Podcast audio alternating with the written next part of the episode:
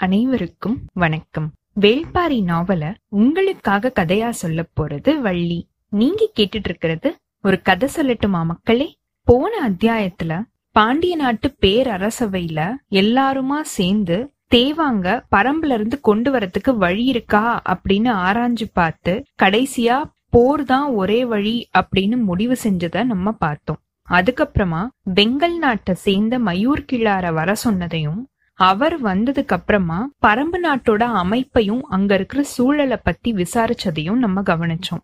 மயூர் கிழார் போர் அப்படிங்கிற விஷயத்த கேள்விப்பட்ட உடனே என்ன செய்யறது அப்படின்னு யோசிச்சுட்டு நம்மளுக்கு தெரிஞ்சத சொல்லிடுவோம் அப்படின்னு அவர் சொன்ன விவரத்தையும் நம்ம கேட்டோம். மயூர் கிழார் சொன்ன அந்த கணக்கு பேரரசவையில இருந்த எல்லாரையுமே திகைப்படைய வச்சதையும் அதனால அங்க இருந்த எல்லாருமே ஏமாற்றம் அடைஞ்சிட்டு திருமண விழா நிகழ்ச்சிக்கு கிளம்பி போனதையும் நம்ம பார்த்தோம். கடைசியா கருங்கைவாணன் ஒரு நல்ல திட்டத்தை பேரரசருக்கு மட்டும் சொன்னதையும் அதுக்கு அவர் சம்மதம் தெரிவிச்சதையும் நம்ம பார்த்தோம். இப்போ இந்த அத்தியாயத்துல கருங்கைவாணன் அப்படி என்ன திட்டத்தை பேரரசர்கிட்ட சொன்னான் அந்த திட்டம் வேற யாருக்காவது தெரிய வருதா? தேவாங்க பரம்பு நாட்டில இருந்து கொண்டு வரத்துக்கு வேற ஏதாவது வழிகள் இருக்குதா? பாண்டி நாடு செஞ்சிருக்கிற இந்த திட்டம் பரம்புல இருக்கிற யாருக்காவது தெரிய வருதா? பரம்புல இப்போ என்ன நடந்துகிட்டு இருக்கு? குடநாடும் குட்டநாடும் பரம்பு நோக்கி போர் தொடுக்க போறாங்களா? அப்படிங்கிற எல்லா விவரத்தையும் பார்ப்போம். வாங்க கதைக்குள்ள போகலாம். சு. வெங்கடேசன் அவர்களுடைய வீரயுக நாயகன் வேள்பாரி அத்தியாயம் முப்பத்தி ஏழு கூழையன் எவ்வியூருக்கு அதிகாலையிலேயே வந்து சேர்ந்திருக்கான். எப்பயுமே காட்டுப்பாதையில நடந்து வரவன் இந்த தடவை குதிரை பாதையில மூணு வீரர்களோட வந்து இறங்கியிருக்கான். அதுவே அவன் கொண்டு வந்திருக்கிற விஷயத்தோட அவசரத்தை சொல்லிருக்கு. உதியஞ்சேரல் கீழ்மலையில புதர விளக்கி பாதைய உருவாக்கிக்கிட்டு இருக்கான். அதுக்கு அடுத்துதான் பரம்பு மலை ஆரம்பிக்குது. நம்மளுடைய பகுதியில அவன் நுழையல. ரொம்பவே கவனமா திட்டம் போட்டு அவன் வேலைய செஞ்சுகிட்டு இருக்கான். கடற்கரை பகுதியில இருந்து மூங்கில்நார் கொடிகளை எண்ணிலடங்காத வண்டிகள்ல கொண்டு வந்து தொடர்ந்து இறக்கிக்கிட்டே இருக்காங்க. அது ஏன் அப்படின்னு புரியல. அப்படின்னு தென் திசையோட நிலவரத்தை விளக்கமா சொல்லியிருக்கான் கூழையன். பாரி கூட தேக்கனும் வேட்டூர் பழையனும் முடியனும் அந்த அவையில இருந்திருக்காங்க. எப்பயுமே விழிப்போட இருக்கிறது கூழையனோட இயல்பு. சரியான நேரத்துலதான் விழிப்போட இயங்கணும். மத்த நேரத்துல இயல்போட தான் இருக்கணும் அப்படின்னு அவனுக்கு பல தடவை சொல்லியாச்சு. ஆனாலும் அவன் கேட்க மாட்டேங்கிறான் அப்படின்னு சலிச்சுக்கிட்டே சொல்லியிருக்காரு வேட்டூர் பழையன். ஆனா தேக்கனுக்கோ இந்த நிலைமைய லேசா எடுத்துக்க கூடாது அப்படின்னு தோணிருக்கு சேரனோட வன்மம் ரொம்பவே ஆழமானது. பத்து ஆண்டுகளுக்கும் மேல அவன் காத்துக்கிட்டே இருக்கான். இப்போ குடநாடும் அவனுக்கு வாய்ப்பா வந்த உடனே அவன் செயல்ல இறங்கிட்டான் அப்படின்னு தேக்கனுக்கு தோணிருக்கு தேக்கன் என்ன சொல்ல போறாரு அப்படின்னு கூழையன் கவனமா பாத்துக்கிட்டே இருக்கும்போது பாரி சொல்லிருக்கான் கீழ்மலை பாதையில நம்மளுடைய எல்லைக்குள்ள வராம கவனமா நிறுத்தி வச்சிருக்கான் அப்படின்னா வேற ஏதோ ஒரு பகுதியில பாதை உருவாகிக்கிட்டு இருக்கு அப்படின்னு தானே பொருள். அவன் கூழையனை நல்லா புரிஞ்சு வச்சிருக்கான். அப்படின்னு பாரி சொல்லிருக்கான் பழையன் சொன்னதைத்தான் பாரி வேற விதத்துல சொல்லியிருக்கான் அப்படின்னு எல்லாருக்குமே புரிஞ்சிருக்கு. உதியஞ்சேரல் இந்த தடவை குடநாட்டை தான் முதல்ல உள்ள இறக்கி விடுவான். நம்ம மேல இருக்கிற பகையினால நடக்கிற இந்த போர்ல அவனுடைய முதல் தந்திரம் தன்னோட சக கூட்டாளிய காவு கொடுக்கறது தான் அப்படின்னு பாரி சொல்லியிருக்கான். உதியஞ்சேரல் எப்படி யோசிப்பான் அப்படிங்கறத நல்லாவே உணர்ந்தவன் பாரி. அவனோட கருத்து முழுசா சரியா இருக்கும் அப்படின்னு எல்லாருக்குமே தெரியும். இவங்களுடைய இந்த உரையாடலோட கடைசி பகுதியில பரம்பு நாட்டோட வடமேற்கு எல்லை பகுதிக்கு முடியன் போகணும் அப்படின்னு உத்தரவு கொடுக்கப்பட்டிருக்கு. ஆனாலும் எல்லாருமே வலியுறுத்துறது என்னவோ தேக்கனோட செயலத்தான். காடறியறதுக்கு இப்போ போற அந்த முடிவை பத்தி திருப்பியும் யோசிங்க அப்படின்னு சொல்லிருக்காங்க கூழையன் ரொம்பவே கடுமையா தன்னுடைய கோவத்தை தேக்கன் மேல வெளிப்படுத்தியிருக்கான். கடைசியா தேக்கனும் தன்னோட நிலைமையில இருந்து கொஞ்சம் இறங்கி வந்திருக்கான். முழு நிலவுக்கு இன்னும் மூணு வாரங்கள் இருக்கு. அதுக்குள்ள பகரியோட ஈரலை கொண்டு வரத்துக்கு பரம்பு மக்களுக்கு நீ உத்தரவு போடு. யாராவது கொண்டு வந்துட்டாங்க அப்படின்னா அவங்க கிட்ட பொறுப்ப நான் ஒப்படைச்சிடுறேன் அப்படின்னு தேக்கன் சொல்லிருக்கான் தேக்கன் தன்னோட நிலையிலிருந்து இறங்கி வந்தது ரொம்பவே நல்லது. ஆனா மூணு வாரத்துக்குள்ள பகரிய வேட்டையாடுறது எல்லாம் நடக்காத காரியம். ஆனா வழக்கத்தை மீற முடியாததுனால வேற எந்த ஒரு வழியுமே இல்லாம எல்லாருமே ஒத்துக்கிட்டாங்க. அடுத்த நாள் கூழையன் தென் திசைக்கும் முடியன் வடமேற்கு திசைக்கும் கிளம்பிட்டாங்க. பரம்பு நாடு முழுசும் பகரி வேட்டை அறிவிக்கப்பட்டிருக்கு. இந்த நிகழ்ச்சி எல்லாமே கபிலருக்கு அப்புறமா தான் தெரிய வந்திருக்கு. பகரிதான் பறவைகளோட தலைவன். அதோட வேகத்தையும் நுட்பத்தையும் வேற எந்த ஒரு பறவைக்கும் ஈடு சொல்லவே முடியாது. அது முட்டைய போட்ட அன்னைக்கே குஞ்சு பொறிக்கிற ஆற்றல் வாய்ந்தது. மத்த எல்லா பறவைகளும் முட்டைய பல நாட்கள் அடை காத்து தன்னோட உடல் சூட்ட முட்டைக்கு இறக்கி குஞ்ச பொறிக்கும். ஆனா பகரி அப்படி கிடையாது. தன்னோட உடல் வழியாவே பெரும் வெப்பத்தை கடத்தக்கூடியது. பகரியோட ஈரலை சாப்பிட்ட மனுஷனை எந்த ஒரு விலங்கு தீண்டினாலும் அதோட நஞ்சு அவன ஒண்ணுமே செய்யாது. ஒரு சில சமயம் தீண்டின அந்த விலங்கு பாதிப்புக்கு உள்ளாயிடும். பகரிய கண்ணுல பாக்குறதும் அத அடிச்சு வேட்டையாடுறதும் அவ்வளவு எளிதான காரியமே இல்ல. பகரியோட ஈரலை சாப்பிட்டவன் தான் எவ்வியூரோட தேக்கனா ஆகுறான். கொடிய பாம்புகளாலும் பூச்சிகளாலும் செடி கொடிகளாலும் சுனைகளாலும் எந்த ஒரு பாதிப்புமே ஏற்படாத மனுஷன்தான் காடறிகிற ஆசானா செயல்பட முடியும். அவனை நம்பித்தான் பரம்போட பிள்ளைகளை காட்டுக்குள்ள அனுப்பவும் முடியும். அப்படி இல்ல அப்படின்னா அந்த அடர் காட்டுக்குள்ள என்ன நடக்கும் அப்படின்னு அனுமானிக்கவே முடியாது. பகரிய தேடி பரம்புல இருக்கிற எல்லாருடைய கண்களும் வானம் முழுசும் பறந்துகிட்டே இருந்திருக்கு. நாட்கள் நகர்ந்திருக்கு. அடர் மழை கொட்டி தீத்துட்டு இருக்கிறதுனால பகல் பொழுது ரொம்பவே குறுகலாத்தான் இருந்திருக்கு. அதுலயும் பகரிய மாதிரி ஒரு வீறு கொண்ட பறவைய பாக்குறது ரொம்பவே அரிது. அப்புறம் எங்க வேட்டையாடுறது? பரம்பு மலையோட எல்லா முகடுகள்லயும் மக்கள் ஏறி இறங்கியிருக்காங்க. தன்னோட இயல்புல எப்பயோ கண்ணுல படுற ஒரு பறவைய தனியா போய் வேட்டையாடி பிடிக்கிற அளவுக்கு மனுஷங்களோட கைக்குள்ள இயற்கை சுருங்கி போயிடல. பரம்போட மக்கள் அந்த சின்ன பறவை கிட்ட தங்களுடைய தோல்விய ஒத்துக்கிற அந்த கடைசி பகலும் முடிவுக்கு வந்திருக்கு. இன்னைக்கு ராத்திரி முழு நிலா நாள். வேட்டூர் பழையன் செய்திக்காக முன்னாடி நாள் ராத்திரி வரைக்கும் காத்துக்கிட்டு இருந்தான். எங்க இருந்துமே செய்தி வரல. பகரி அகப்படல அப்படின்னு முடிவாயிடுச்சு. இனிமே தேக்கன் காடறிய புறப்படுறத யாராலையுமே தடுக்க முடியாது அப்படின்னு தெரிஞ்சதும் பழையன் வேட்டுவன் பாறையை நோக்கி கிளம்புறதுக்கு தயாராயிருக்கான். மொத நாள் ராத்திரி தேக்கனை பார்த்து பேசியிருக்கான். பிள்ளைகளை நல்லபடியா பயிற்சி செஞ்சு கூட்டிட்டு வா. மத்த எல்லாத்தையுமே நாங்க பாத்துக்கிறோம் அப்படின்னு சொல்லிட்டு வேட்டூர் பழையன் கிளம்பியிருக்கான். அவனோட இளம் வீரர்கள் கூட வந்திருக்காங்க. அவங்க எல்லாருமே அடர் வனத்தை நோக்கி நடந்து போயிருக்காங்க. நடு ராத்திரிக்குள்ள புலிவால் குகைக்கு போயிடலாம். அங்க படுத்து எந்திரிச்சு நம்மளுடைய பயணத்தை தொடரலாம் அப்படின்னு திட்டம் செஞ்சிருக்காங்க. பெருகி ஓடுற வைகையோட இருள நீக்கி சூரிய கதிர்கள் மதுரையை எட்டி பார்க்க ஆரம்பிச்சிருக்கு. ரெண்டு மாச காலமா விழாக்கள்ல மூழ்கி கிடந்த மதுரை இன்னைக்கு அதோட உச்ச நிகழ்வை பாக்குறதுக்கு தயாராகிக்கிட்டு இருந்திருக்கு. மணமாலை சூடுற இந்த நாளுக்காகத்தான் அவ்வளவு பெரிய கொண்டாட்டங்களும் நடந்து முடிஞ்சிருக்கு. கருங்கை வாணனோட திட்டம் ரொம்பவே துல்லியமா செயல்பட ஆரம்பிச்சிருக்கு. அவனுக்கு வந்திருக்கிற தகவல்கள் ரொம்பவே நல்ல செய்திய சொல்லிருக்கு.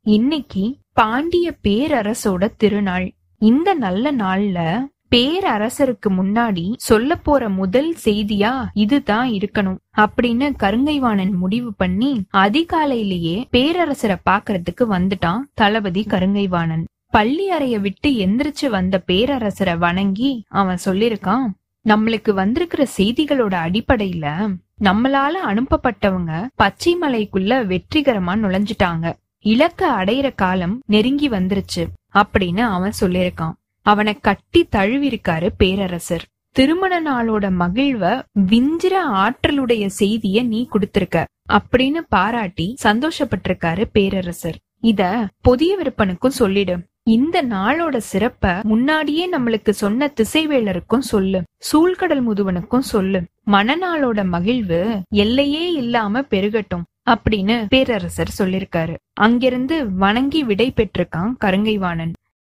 தன்னோட பள்ளியறையோட திரை சிலைய விளக்கிட்டு வெளியில வந்த பொர்சுவை நீராளி அரங்குக்குள்ள நுழைஞ்சிருக்கா. நீள்வட்டமா இருக்கிற பளிங்கு நீர்க்குடுவை அவளுக்காக காத்துட்டு இருந்திருக்கு அதுல நாப்பத்தி ரெண்டு நறுமண பொருட்கள் கலக்கப்பட்ட மணநீர் நிரப்பப்பட்டிருந்திருக்கு. பொர்சுவை அதுக்கு பக்கத்துல வந்திருக்கா. சுத்தியுமே சேவை பெண்கள் நின்னுட்டு இருந்திருக்காங்க பக்கவாட்டுல இருந்த படிக்கட்டு மேல ஏறி தன்னோட வலது கால நீட்டி பெருவிரலால நீரை அசைச்சிருக்கா. அதனால ஏற்பட்ட சின்ன அலைகள் நீர்க்குடுவையோட விளிம்ப போய் முட்டிட்டு திரும்பியிருக்கு. அந்த நீரலைகளை பார்த்த மாதிரியே காலை நுழைச்சு கழுத்து வரைக்கும் உள்ள இறங்கியிருக்கா.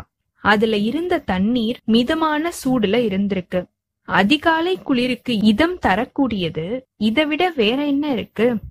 ஆனா உடல் தொடர் எதுவுமே சுகத்தை தரக்கூடியதா மாறுறது கிடையாது. இந்த மாதிரி யோசிச்சுக்கிட்டே தன்னோட மேலாடைய கழட்டி இடது கையில நீட்டிருக்கா பொர்சுவை சேவை பெண்கள் அத பணிஞ்சு வாங்கிக்கிட்டாங்க. மணநீரோட வாசனை எல்லா இடத்துலயும் பரவி மூச்சு அடைக்க வச்சிருக்கு. நறுமண குளியல் பழகுன ஒண்ணுதான். ஆனா எவன நாட்டோட நறுமணங்கள் மூக்குக்கு கொஞ்சம் கடுமையா இருக்கக்கூடியதுதான். அத அதிகமா ஊத்தி இருக்காங்க அப்படின்னு தோணிருக்கு இந்த கலவைய ஒரு ஆண் உருவாக்கி இருக்கணும் ஒரு பெண்ணோட கைப்பக்குவம் இப்படி இருக்காது. ஆனா எல்லா ஆண்களும் இதே மாதிரி கடுமை கொண்ட கலவைய உருவாக்குறது கிடையாது. எந்தவித நறுமண பொருட்களும் இல்லாம அவனோட சேர்ந்து சுனையில நீராடும் போது எழுந்த மனமும் இன்பமும் வேற எதுலயுமே ஏற்பட்டது கிடையாது. கலவை நறுமண பொருட்களோட மட்டும் சம்பந்தப்பட்டது கிடையாது. ஈடற்ற இன்பத்தை உருவாக்க விரல்கள் மட்டுமே போதுமானது. விரல் தான் உடலோட கண்களை திறக்கக்கூடியது. பாலாடை மேல ஊர்ந்து போகிற சின்ன எறும்போட கால் தடம் மாதிரி தான் விரல்கள் ஏற்படுத்துற வடுக்களும். வடுக்கள் பதிஞ்ச பள்ளத்தோட வழியில தான் நினைவோட ஊற்று கசிஞ்சுகிட்டே இருக்கும். கண்ணுக்கு தெரியாம நினைவுல படர்ற அந்த நறுமணத்துக்கு ஈடு சொல்ல என்ன இருக்கு? சுனை நீரோட குளுமைய நீ தெரிஞ்சிருக்கணும் அப்படின்னு சொல்லித்தான் அவன் என்ன கூட்டிட்டு போனான். நீர் உடம்பு முழுசும் ஊறி போய்கிட்டே இருந்துச்சு. நீரோடுற பாறை சுடும் அப்படின்னு சொன்னா யாரு நம்புவாங்க? நீர் தழுவுற என்னுடைய உடம்போட சூட்ட நான் உணரும் போதுதான் அந்த உண்மை எனக்கு உரைச்சுது. சிறு மணல அள்ளி என்னோட கையில குடுத்து இத பூசிக்கோ அப்படின்னு சொன்னான். நான் உடம்பு முழுசும் பூசினேன். மென்மலர் மேனியில சிராய்வுகளையும் கீறல்களையும் மணல் துகள்கள் ஏற்படுத்துச்சு. திருப்பியும் நீர்ல மிதந்தேன். சிற்றெரும்பு கடிச்ச மாதிரி அந்த காயங்களை குளிர் நீருக்குள்ள உணர்ந்துகிட்டே இருக்கும் போது அவன் நீருக்குள்ள இறங்குனான். மாமரத்து அடிவாரத்துல இருக்கிற செவ்வெரும்பு கடிக்கிற மாதிரி உணர ஆரம்பிச்சேன். கடி காயங்கள் காமத்துக்குள்ள மறைஞ்சுகிட்டு இருக்கும் போதே புதுசாவும் தோன்றிக்கிட்டு இருந்துச்சு. சீற்றத்தோட தாக்கப்படுறதோட சுவைய காயங்கள் தான் கத்து கொடுத்துச்சு. நீருக்குள்ள நுழைற கைகள் எவ்வளவு இழுத்து அணைச்சாலும் வலிமை கூடாது. நீர் தனக்குள்ள விளையாடுறவங்களோட தானும் சேர்ந்து விளையாடும். அதுக்கான இடத்த நம்ம தந்தே ஆகணும். நீர் புகுந்து போற முழு இடத்துலயும் எப்பயுமே மனுஷனால விளையாட முடியாது. நீர் உலகத்தோட நியதி வேற. நிலத்துல காதல் கொள்ளும் போது காற்று விலகி கொடுக்கும். நீரில காதல் கொள்ளும் போது அது விலகி கொடுக்கறது கிடையாது. அது நம்மளுக்குள்ள நுழையவே பாக்கும் சக ஆட்டக்காரன மாதிரி அதுவும் பங்கெடுக்கும். அது நம்மளுடைய பொறாமைய மெதுவா தூண்டும். நம்மளுடைய இயலாமைய காட்டி கொடுக்கும். பஞ்சு படுக்கையே காதலுக்கு சிறந்தது அப்படின்னு நினைச்சுக்கிட்டு இருக்கவங்க நீர் படுக்கைய பத்தி தெரியாதவங்களா தான் இருப்பாங்க. நீர் மட்டும்தான் உடல் மேல உடலை கிடத்துறதுக்கு சாஞ்ச நிலைய கேக்குறது கிடையாது. அது இயற்கை மனுஷனுக்கு கொடுத்திருக்கிற அதிசிறந்த காதல் களம். காதல்ல மூழ்கி திளைக்கிற மனசு தன்னோட துணை இல்லாம நீருக்குள்ள இறங்குற துணிவை பெறுறது கிடையாது. இந்த சிந்தனை உருவான அந்த நொடியில நறுமண தொட்டியிலிருந்து மேல எந்திரிச்சு வந்திருக்கா பொறுசுவை. தோழிகள் பதறியிருக்காங்க. ஒரு பொழுதாவது மனநீருக்குள்ள இருக்கணும் இளவரசி அப்படின்னு கெஞ்சிருக்காங்க. எந்த ஒரு சொல்லும் தனக்குள்ள நுழைய முடியாத இறுக்கத்தோட இருந்திருக்கா அவ. நாப்பத்தி ரெண்டு நறுமணங்களையும் விஞ்சின வாசனை எனக்குள்ள இருக்கு. அத நுகரக்கூடியவன நுகர்ந்தவ நான். இந்த சொற்களை அவளுடைய மனசு உச்சரிக்கும் போது உள்ளுக்குள்ள இருந்து வாசனை மேலெழுந்து வந்திருக்கு. அப்படி மேலே எழுந்த வாசனை நினைவு காட்சிகளை கொட்டி வீழ்த்திருக்கு. ஆடை அலங்காரத்துக்கும் மலர் அலங்காரத்துக்கும் எல்லாருமே தயாரா இருந்திருக்காங்க. ஈரம் உலராத பொர்சுவை இருக்கையில வந்து உட்கார்ந்த உடனே சேவை பெண்கள் பக்கத்துல வந்திருக்காங்க. தங்களுடைய கைகள்ல ஆடைகளை வச்சுக்கிட்டு அவளுடைய உடலை துடைக்கிறதுக்கு அவங்க தயாரா இருந்திருக்காங்க. அவ நிமிந்து பார்க்கவே இல்ல. அவளோட அனுமதி இல்லாம யாருமே தொட முடியாது. சேவை பெண்கள் என்ன செய்யறது அப்படின்னு தெரியாம நின்னுட்டு இருந்திருக்காங்க. பொர்சுவையோட எண்ணம் நீர்நிலைய விட்டு அகலாமையே இருந்திருக்கு. சுனை நீர்ல குளிச்சு மேல எந்திரிச்சு வந்தவ சொல்லிருக்கா ஈரத்தை உடலோட வெப்பத்தால மட்டுமே உலர வைக்குது உன்னுடைய நெருக்கம் அப்படின்னு. உடல் உலர்ந்து போயிடுச்சு. ஆனா இதழ்கள் அப்படி கிடையாது. நெருக்கத்துல தான் அது சுரக்கவே ஆரம்பிக்குது. இதழ் சுரந்துகிட்டு இருக்கும் போது உடல் உலர்ந்துகிட்டு இருந்திருக்கு. நீருக்குள்ள மூழ்கிறது திருப்பியும் ஆரம்பமாயிருக்கு. ரொம்ப நேரம் கழிச்சு அவன் உலர்ந்து விழுந்திருக்கான். ஆனா உடல் முழுசும் ஈரம் பூத்து நின்றுருக்கு. உள்ளுக்குள்ளேயும் வெளியிலையும் நீரை சுழல விட்டு விளையாடுறதே நீர் விளையாட்டு. ஆனா இது தெரியாத பலரும் நீருக்குள்ள விளையாடுறதே நீர் விளையாட்டு அப்படின்னு நினைச்சுக்கிட்டு இருக்காங்க. அப்படின்னு அவன் சொன்ன போது அவ சொல்லிருக்கா இப்பயாவது நான் ஆடைய வச்சு தொடச்சு என்னோட உடலை உலர வைக்கிறேன். நீ பக்கத்துல வராத அப்படின்னு. இந்த மாதிரி யோசனைகள்ல இருந்த பொர்சுவை தலைய நிமிந்து பார்க்கும்போது அவளுடைய கண் பார்வைய புரிஞ்சுக்கிட்ட சேவை பெண்கள் பக்கத்துல வந்து அவளுடைய உடலை துடைச்சிருக்காங்க. கூந்தல உலர வைக்கிறது நறுமண புகைய தூவுறது உடம்ப துடைக்கிறது அப்படின்னு ஆளுக்கு ஒரு வேலையா செஞ்சிருக்காங்க. வணிகர் குலத்தோட அலங்காரம் முடிவுக்கு வந்திருக்கு. பாண்டிய குலத்தோட வழக்கம் ஆரம்பமாயிருக்கு. உச்சந்தலையில மஞ்சள் மின்னுற சூடிகைய அணிவிச்சிருக்கா ஒருத்தி. அதை தொடர்ந்து சூடாமணியும் கோதைச்சரமும் சூட்டப்பட்டிருக்கு. கழுத்துல கண்டிகையும் மணியாரமும் அணிவிச்சிருக்காங்க. அதுக்கு கீழே தாழ்வடங்கள் நூலளவு தொங்கி விரல் அளவு வரைக்கும் கனம் கொண்டு இறங்கியிருக்கு. எந்த ஒரு ஒளியையும் உள்வாங்கி பல வண்ணமா வெளியில கக்குற செவிப்பூவ சூடிருக்காங்க காதுகளுக்கு. ஆடகமும் வாழ்வளையும் மகரவாய்க்கட்டும் முன்கையோட மணிக்கட்டுல ஆரம்பிச்சு சுத்தி சுத்தி மேல ஏறிக்கிட்டே இருந்திருக்கு. விரல்கள்ல மணியாளியும் இடையில என் வகை வடமும் சூட்டிருக்காங்க பொர்சுவையோட கண்கள் சுகமதிய தேடிருக்கு அலங்காரம் நடக்கட்டும் அப்படின்னு விலகி நின்னுட்டு இருந்த சுகமதி பொர்சுவையோட கண்கள் அவளை தேடுறத பாத்திருக்கா அலங்கார பணிப்பெண்களை விளக்கிக்கிட்டு பக்கத்துல வந்த சுகமதியோட காதோட பொர்சுவை சொல்லிருக்கா? என்னோட உடல் திருமணத்துக்கு தயாராகிடுச்சு சுகமதி அப்படின்னு. தேக்கன் பதினாறு சிறுவர்களோட கிளம்புறதுக்கு தயாராயிருக்கான் சிறுவர்களை காடு அனுப்புற அந்த நாள் எவ்வியூரோட உணர்ச்சி பெருநாள். தன்னோட மகனை காட்டுக்குள்ள கொடுத்து அனுப்புற பெண்களோட ஆவேசம் அடங்காத எழுச்சியோட இருக்கும். குலவை ஒளியால காடு கிடுகிடுக்கும். பரம்போட தலைவன் குருதி பலி கொடுத்து சிறுவர்களை அனுப்புவான். பாரியோட மனைய நீங்கி குலநாகினிகளுக்கு முன்னாடி வந்து உட்கார்ந்திருக்காங்க சிறுவர்கள். உடல் வலுவுலையும் வயசுலயும் மூத்தவனா இருக்கிறவன் கீதானி அவன் முன்னாடி இருந்திருக்கான். அவனுக்கு அடுத்து குறுங்கட்டி முடிநாகன் அவுதி மடுவன் இளமன் இப்படின்னு வரிசையா இருந்திருக்காங்க. வயசுல ரொம்பவே சின்னவன் அளவன் தான் ஆனாலும் அவனுடைய வேகம் இணை சொல்ல முடியாதது. இவங்க எல்லாருக்கும் குலநாகினி பச்சிலை சாறு கொடுத்திருக்கா. அவங்க குடிச்சு முடிச்சிருக்காங்க. அதுக்கப்புறமா கீதானிய உள்ளுக்குள்ள இருக்கிற தாழ்வாரத்துக்குள்ள கூட்டிட்டு போயிருக்காங்க.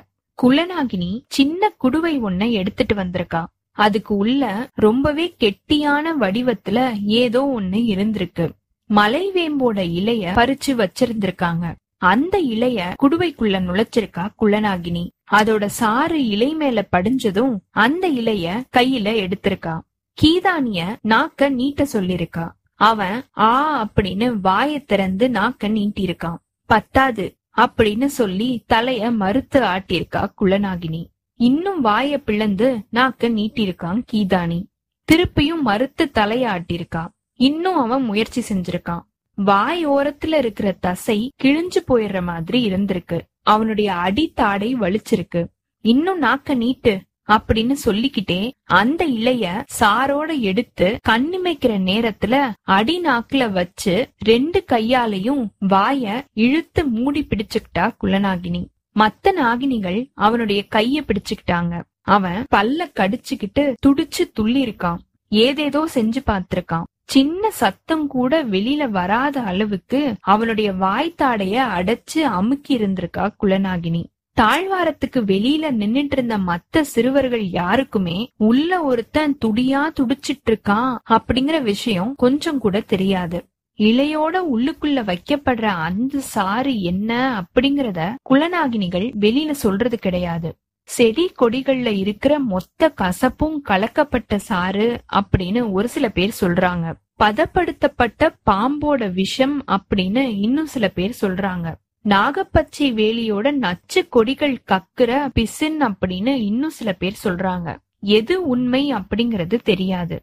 இந்த சாறு கசிஞ்சு உணவு குழாய் முழுசும் இறங்கி அது முடியற வரைக்கும் அவனோட கைகளோட பிடி தளர்த்தப்படுறது கிடையாது. நாக்கோட சுவை நரம்புகள் முழுசும் நஞ்சு கசப்போட சாறு உள்ள இறங்குனதுக்கு அப்புறமா அவன் வாய் திறந்து மூச்சு விடுறதுக்கு அனுமதிக்கப்படுறான். நரம்புல தேங்கி நிக்கிற கசப்பு நீங்கிறதுக்கு பல மாசங்கள் ஆகும். மேல் தோல்ல விழற தழும்பு மறையாத மாதிரியே அடிநாக்குல நிலை கொண்டிருக்கிற கசப்பு சீக்கிரத்துல மறையாது. அவனுடைய நாக்கு சுவை உணவை தேடுறதுக்கு இன்னும் ஒரு சில வருஷங்கள் ஆகும். அறுபதாங்கோழி கறியிலிருந்து அத்தி மது வரைக்கும் எல்லாத்தோட சுவையையுமே துளியாவது நாக்குல பட்டு வளர்ந்திருந்த இவங்களுடைய ஞாபகத்துல இருந்தே அந்த சுவை மறைஞ்சு போயிடும். காடறிஞ்சு வீடு திரும்பினதுக்கு அப்புறமாவும் சில வருஷங்கள் ஆகும் இந்த கசப்பு மறையறதுக்கு. இந்த கசப்போட வாடை காட்டு பயணத்துக்கு ரொம்பவே முக்கியமானது. காட்டுல எல்லா விலங்குகளுக்குமே இந்த வாடை தெரியும். சிறுவர்கள் பேசின மாதிரியே நடந்து போயிட்டு இருக்கும் போது இந்த வாடைய நுகர்ந்து அந்த விலங்குகள் விலகி போயிடும். விலங்குகளை விளக்குறதுக்கு இந்த கசப்போட மனமே மொழியா மாறுது. பதினாறு பேரும் மலைவேம்போட இலைய விழுங்கி துடிச்சு போய் அடங்கியிருக்காங்க. அதுக்கப்புறமா அவங்க கிளம்பிருக்காங்க யார்கிட்டயுமே பேசுறதுக்கு அவங்க தயாரா இல்ல. வாய திறந்து பேச பேச கசப்பு உள்நாக்குக்குள்ள இறங்கும். அந்த கசப்புக்கு பழகி அவங்க இயல்பா பேச ஆரம்பிக்கிறதுக்கே ஒரு சில வாரங்களோ இல்ல மாசங்களோ ஆகலாம். அது வரைக்கும் ரொம்ப ரொம்ப கம்மியா தான் அவங்க பேசுவாங்க. பேசுற ஒவ்வொரு சொல்லும் ஒரு குடம் வேம்பு சார குடிக்கிறதுக்கு சமம். அடித்தொண்டை முழுசும் தேங்கின கசப்பு நிக்க அதுக்கப்புறமா யார்கிட்டயுமே பேசாம எவ்வியூரை விட்டு கிளம்பியிருக்காங்க சிறுவர்களும் தேக்கணும். ஒரு சில பேர் வில்லம்பு வச்சிருந்திருக்காங்க. இன்னும் சிலர் ஈட்டியை ஏந்தி பிடிச்சிருக்காங்க. ஒரு சில பேர்கிட்ட கவன்கல் இருந்திருக்கு. அவங்க அவங்களுக்கான ஆயுதத்தை அவங்க எடுத்துட்டு வந்திருக்காங்க. ஆனா இது எல்லாமே ஆரம்ப நிலையில தான். அவங்க பயன்படுத்த வேண்டிய வலிமை மிகுந்த ஆயுதங்களை இனிமேதான் அவங்க காட்டுல உருவாக்கிக்கணும். அவங்களுக்கான தனித்துவம் மிக்க ஆயுதம் எது அப்படின்னு அவங்க கண்டறியற வரைக்கும் இந்த ஆயுதம் அவங்களுடைய கையில இருக்கும். தேக்கன் வழக்கம் போல அவனுக்கான ஆயுதத்தை வீட்டுல இருந்து எடுத்துட்டு வந்திருக்கான். அது பன்றியோட கடவாய் கொம்பு. இந்த காட்டிலேயே ரொம்பவே வலிமை வாய்ந்த பொருள் எது அப்படின்னு கேட்டா அது பன்றியோட கடவாய் கொம்பு தான் அத உடைக்கவோ நொறுக்கவோ எதாலையுமே முடியாது. அதோட அடிப்பகுதிக்கு என்ன வலிமை இருக்குதோ அதே வலிமை கூர்மையா இருக்கிற முனைப்பகுதிக்கும் உண்டு. அதனால முனையோட கூர்மை எப்பயுமே உடையாது. தேக்கன் ரெண்டு கொம்புகளோட அடிப்பகுதியில துளையிட்டு அறுபடாத மாதிரி ஒரு நாரை எடுத்து ரெண்டு கையோட மணிக்கட்டோட அத சேர்த்து கட்டி இருந்திருக்கான் காடறிதல் பயண காலம் முழுசுமே அவன் பயன்படுத்துற ஒரே ஆயுதம் அது மட்டும்தான். மணிக்கட்டுல கட்டி உள்ளங்கைக்குள்ள மடக்கிக்கிட்டோம் அப்படின்னா அப்படி ஒரு ஆயுதம் இருக்கிறதே வெளியில தெரியாது. இத வச்சு எந்த ஒரு மரத்தோட அடிப்பகுதியையும் குத்தி இழுத்தோம் அப்படின்னா நரம்பு செதில் செதிலா பிஞ்சு நொறுங்கிரும். இருகின மரத்தோட தூரையே இது பிச்சு எடுத்துரும் அப்படின்னா விலங்குகள் எல்லாம் ஒரு பொருட்டே கிடையாது. காடறிஞ்சு ஒரு சிறந்த போர் வீரனா விளங்கி தன்னோட திறமையால பல வலிமை மிகுந்த பணிகளை செஞ்சு கடைசியில பகரிய வேட்டையாடி அதோட ஈரல தின்னவன் தான் தேக்கனா ஆகுறான். அதனால அவன் தன்னோட உடல் அசைவையோ ஆற்றலையோ கொஞ்சம் கூட வீணா செலவிட மாட்டான். எந்த ஒரு விலங்கோட தாக்குதலையுமே சமாளிக்கிறதுக்கு ரொம்ப சில அடிகளே போதும். குத்தி கொன்னு அதை வீழ்த்துறது எல்லாமே வீரர்களோட ஆரம்ப கால வாழ்க்கையில நிகழ்த்துற செயல். ஆனா வாழ்க்கை முழுசுமே காட பார்த்து பட்டறிவோட உச்சத்துல நிக்கிற தேக்கனுக்கு தேவையானது ரொம்பவே சின்னதா இருக்கிற ஒரு சில அசைவுகள் தான். எந்த விலங்கோட நரம்ப எங்க தட்டுனா போதும் அப்படின்னு அவனுக்கு தெரியும். கைப்பிடி அளவு கோரை புற்களோட முனையில முடிச்சு போட்டு அத வச்சு அடிச்சோம் அப்படின்னா யானை நகர முடியாம உட்கார்ந்துரும். அவன் மரம் செடி கொடி விலங்கு பறவை மனுஷன் இப்படின்னு எல்லாத்தையுமே நரம்புகளால தெரிஞ்சு வச்சிருக்கான். அதனால நரம்புகளோட இயங்கு விசை அவனுக்கு பிடிபட்டிருக்கு. விலங்குகளோட வலிமை ஆற்றல் இது எல்லாத்து மேல இருக்கிற கருத்தும் ஞாபகத்துல இருந்து உதிர்ந்தே போயிடுது. காடறீரத்துக்கு நாலாவது தடவையா தன்னோட பயணத்தை மேற்கொண்டிருக்கிற தேக்கனோட முதல் நாள் ஞாபகத்துல கடந்த காலம் எதுவுமே வந்து போகல. வழக்கம் போல இன்னையோட நாளோட நிகழ்ச்சி மட்டும்தான் அவனுடைய மனசுல ஓடிட்டு இருந்திருக்கு சாமப்பூவோட வாசனை வந்திருக்கு. முன்னாடி போயிட்டு இருந்த தேக்கனை தொடர்ந்து பதினாறு பேரும் வந்துட்டு இருந்திருக்காங்க யாருமே வாய திறந்து எதுவுமே கேட்கல வாய திறந்தாலே காத்து உள்ளுக்குள்ள போய் ஒரு குடம் நஞ்ச அடி வயித்துல கொட்டி கவிழ்க்கிற மாதிரி இருந்திருக்கு. அதனால பேச்சே இல்லாம எல்லாருமே பின்னாடி தொடர்ந்து போயிருக்காங்க. ரொம்ப நேரத்துக்கு அப்புறமா சின்னவன் அளவன் கேட்டிருக்கான் எதை நோக்கி போறோம்? அப்படின்னு. நடந்த மாதிரியே தேக்கன் சொல்லிருக்கான் கொற்றவைய வழிபடுறதுக்காக கூத்துக்களத்தை நோக்கி போறோம் அப்படின்னு. இத்தோட இந்த அத்தியாயம் நிறைவு பெற்றதுங்க. அடுத்த அத்தியாயத்துல இந்த சிறுவர்களை தேக்கன் கொற்றவை வழிபட்டதுக்கு அப்புறமா எங்க கூட்டிட்டு போக போறான் அவங்க எல்லாரும் எப்ப சகஜமா பேச ஆரம்பிக்கிறாங்க? தேக்கன் ஊர்ல இருந்து கிளம்புனதுக்கு அப்புறமா பாரி என்னென்ன ஏற்பாடுகளை செய்யறான்? சேரன் பரம்பு நாட்டு மேல போர் தொடுக்க ஆரம்பிச்சிட்டானா? கருங்கைவாணன் போட்ட திட்டம் என்ன? அவனுடைய ஆட்கள் பரம்பு மலைக்குள்ள நுழைஞ்சிட்டாங்க அப்படிங்கிற செய்திய பார்த்தோம் இல்லையா? அவங்க எங்க வந்து சேர போறாங்க? இந்த விஷயம் பாரிக்கு தெரிய வருதா? அப்படிங்கிற எல்லா விவரத்தையும் பார்ப்போம். உங்களுக்கு இந்த எபிசோட் பிடிச்சிருந்ததுன்னா லைக் பண்ணுங்க உங்க ஃப்ரெண்ட்ஸ் எல்லாருக்கும் ஷேர் பண்ணுங்க கண்டினியூஸா எங்களுக்கு உங்க சப்போர்ட் கொடுத்துட்டே இருங்க. எங்களோட சேனலை சப்ஸ்கிரைப் பண்ணுங்க ஃபாலோ பண்ணுங்க. அடுத்த அத்தியாயத்துக்காக காத்திருங்க. அனைவருக்கும் நன்றி வணக்கம்.